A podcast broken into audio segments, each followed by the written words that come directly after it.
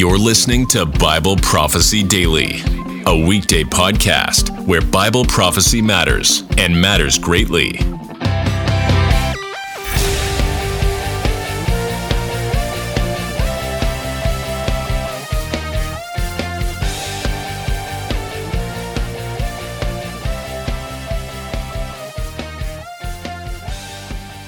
Will Jesus blow the trumpet of God on the Feast of Trumpets? That's a really hot question, especially whether he's going to blow it on this Feast of Trumpets, 2023. We're going to answer that question definitively at the end of this teaching, so be sure you keep listening for it. But the Hebraic Feast of Trumpets has always been a hot topic. If you remember the sign of the woman in Virgo from 2017, that made worldwide hysteria, in part because it came on a Feast of Trumpets, the day a lot of people expect Jesus will return. So we have a couple of questions to answer today. First, is Jesus actually going to return on a Feast of Trumpets, or is it called in Hebrew Yom Teruah, the Feast of the Blowing of Trumpets? Will it be Jesus himself who blows the trumpet of God as he descends from heaven? And will it be this year or another? In 2023, that day is approaching really fast. This year, it's September 15th through 17th. In 2030, it's September 27th through the 29th. Now, whatever year and date Jesus returns, it's the most anticipated day and trumpet in world history. So, what is the trumpet of God and when is it blown? This is Bible teacher Nelson Walters, and today we're exploring those questions. Let's begin with the trumpet of his return. Regardless of when he returns, we know with 100% accuracy that Jesus returns to a mighty blast of a trumpet or shofar. For our English audience, shofar is a trumpet made from a ram's horn. This type of trumpet is mentioned 72 times in the Old Testament. Let's take a look at some of the passages about the return of Jesus that include a trumpet. For the Lord himself will descend from heaven with a cry of command, with the voice of an archangel, and the trumpet of God. 1 Thessalonians 4:16. So from this passage, we learn it's the trumpet of God. It kind of implies that God blows it. This idea is reinforced in Zechariah. Then the Lord will appear over them, and his arrow will go forth like lightning, and the Lord God will sound the trumpet. Zechariah 9:14. So God blows the trumpet. This is important because some people think an angel does it, but this verse clearly delineates it as God Himself. Here's another verse about a trumpet Behold, I tell you a mystery. We shall not all sleep, but we shall all be changed in a moment, in the twinkling of an eye, at the last trumpet. For the trumpet will sound, and the dead shall be raised incorruptible, and we shall all be changed. 1 Corinthians 15 51 through 52. The trumpet of God is the last trumpet. Now, this is a Hebraic phrase that's made to be in contrast with the first trumpet, and we'll explain that in just a moment. And he will send out his angels with a loud trumpet call, and they will gather his elect from the four winds from one end of heaven to the other. Matthew 24 31. And in that day a great trumpet will be blown, and those who were lost in the land of Assyria, and those who were driven out of the land of Egypt, will come and worship the Lord on the holy mountain in Jerusalem. Isaiah 27 13. Both of these discuss a gathering together that occurs at that time. So here are the main points. God blows this trumpet. It's called the last trumpet. And that that moment, the dead in Christ are resurrected and the living believers are changed into resurrection bodies. And after the trumpet, there is a gathering together. Obviously, it's one of the greatest days in human history. But in order to understand the concept of what the last trumpet means, we first have to understand what the first trumpet was. Now, rabbis in Judaism refer to the first mention of the blowing of a shofar in the Bible as the first trumpet. This mention is found in Exodus 19, and it details God Himself coming down on Mount Sinai. And it came to pass on the third day, in the morning, that there were thunders and lightning, and a thick cloud on the mount, and the voice of a trumpet, exceedingly loud, so that all the people that were in the camp trembled. Exodus 19:16.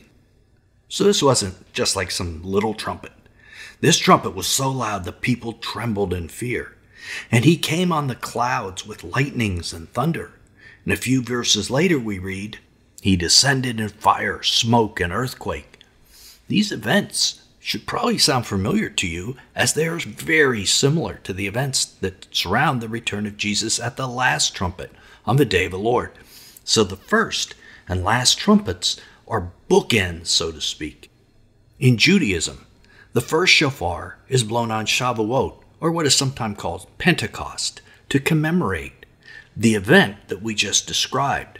On Yom Teruah, the last trumpet is blown based on tradition on that Feast of Trumpets.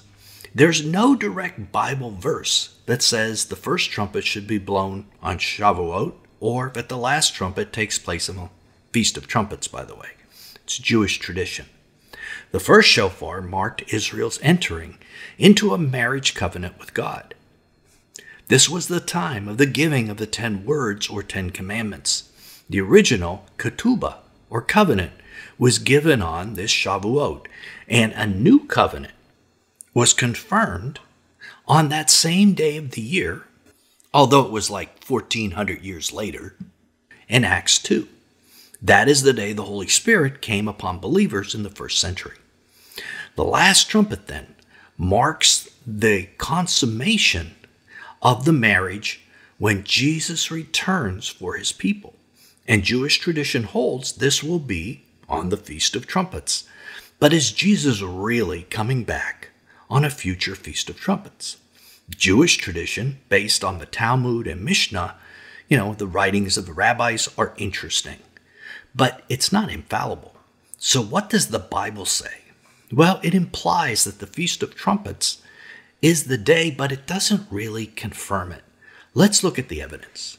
Yom Teruah is one of the seven feasts of the Lord, or Moedim, that were given to God's people by God Himself in Leviticus 23.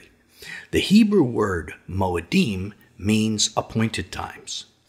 God appointed these seven festivals or feasts of the Lord for something. Biblical history tells us what that was.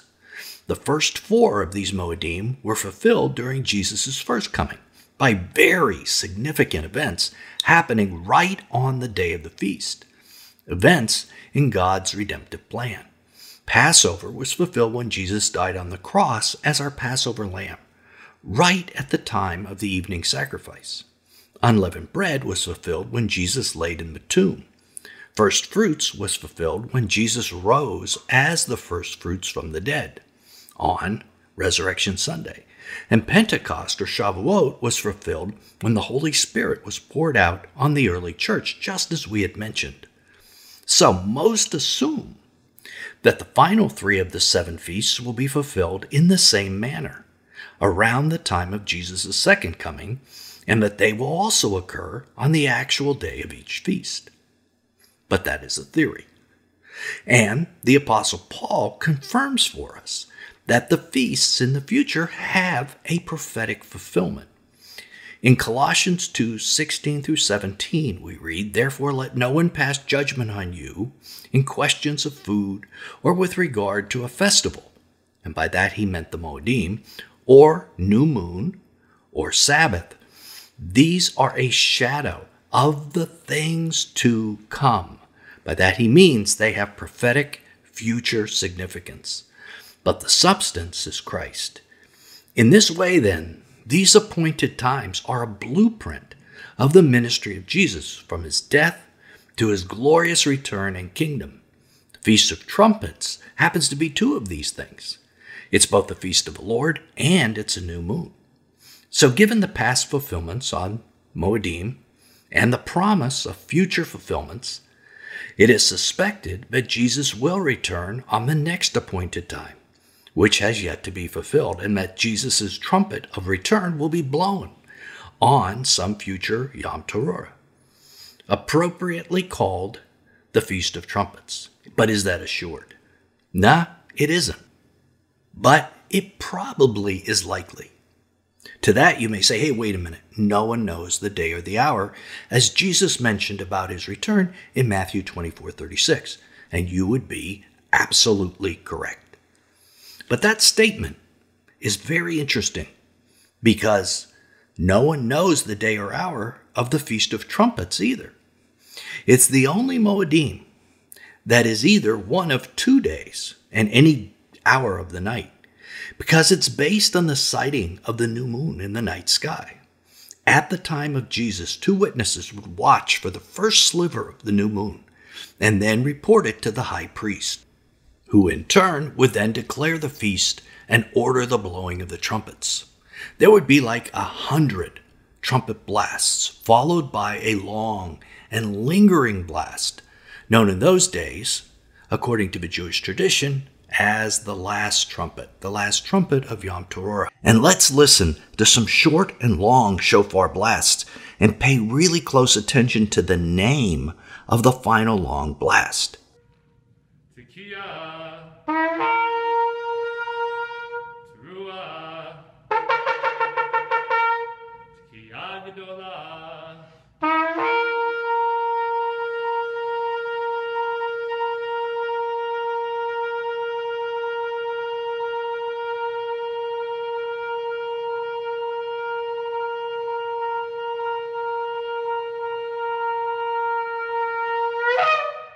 The name of that blast is Tekiah Gedolah, or Great Trumpet. Do you remember when the verses we read at the beginning, Isaiah 27 and Matthew 24, that they referred to Jesus returning and gathering his own to the sound of what the scriptures term the Great Trumpet, Tekiah Gedolah? Is this long blast from the Feast of Trumpets what scripture is describing? It was also called the Awakening Blast because it was loud enough at night that it would wake citizens like an alarm clock to announce the festival. This is also a picture of the sudden return of Jesus and awakening the dead in Christ from their graves. But why was it called the day and hour no man knows? The witness's sighting of the new moon could be any hour of the night and either of two days. No one knew the day or hour of that sighting. In fact, this Moedim is also known as the hidden day in Hebrew. So when Jesus said of that day, no man knows the day or hour, Matthew 24 36, is that what he meant? Was he talking about Yom Teruah? Was it a reference to this Moedim? Well, maybe it was. We can't say for sure. Additionally, many of Jesus' parables and teachings refer to a nighttime return. In Mark 13:35, Jesus describes his return as being during one of the four watches of the night. In Luke 12:35 through 37, Jesus advises his servants to stay awake and watchful with their lamps burning. This definitely has a nighttime metaphor thing going on. In the parable of the 10 virgins, the cry goes out at midnight. And in Luke 17:34, here's what it says, I tell you in that night there shall be two in one bed, and one shall be taken and one left. That verse even suggests the gathering together happens at night if you didn't notice. And of course, there are all the references by Jesus, Paul, and John that the Lord returns as a thief in the night. Yom Teruah is the only Moedim to begin at night rather than sundown. Again, circumstantial evidence but if it isn't night when Jesus returns, why all these references? And to which you might say, hey, well, it's always night somewhere in the world. It is. But it's only night during certain hours in Israel. Now, in Numbers 10, 1 through 10, God instructed Moses to make two silver trumpets. These trumpets were to be used to one, assemble the whole congregation, two, set out in a new direction, three, be used at appointed feasts and new moon festivals like Yom Teruah, and four to prepare for battle.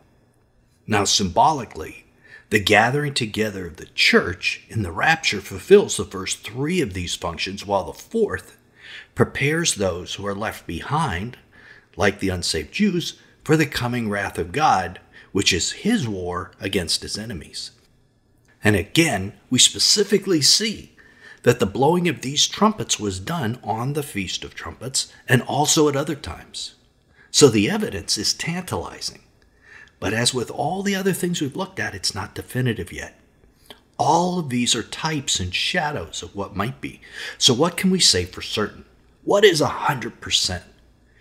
Jesus is coming back. That's certain.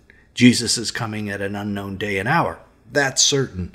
Jesus is coming back to a trumpet blast. That's certain. And the Feast of Trumpets and all the Jewish traditions we talked about around it are a type or shadow of what his return will be like. All those things are certain. Another thing that's certain is the return will not happen this year, 2023. In 2 Thessalonians 2 3 through 4, it explains that two specific things have to happen prior to Jesus' return and our gathering together to Him a great falling away from the faith and the revealing of Antichrist at the midpoint of a tribulation. and since those two things haven't occurred, we know the return can't be this year. But Yom Teruah teaches us to remain watchful because one year it will be the year.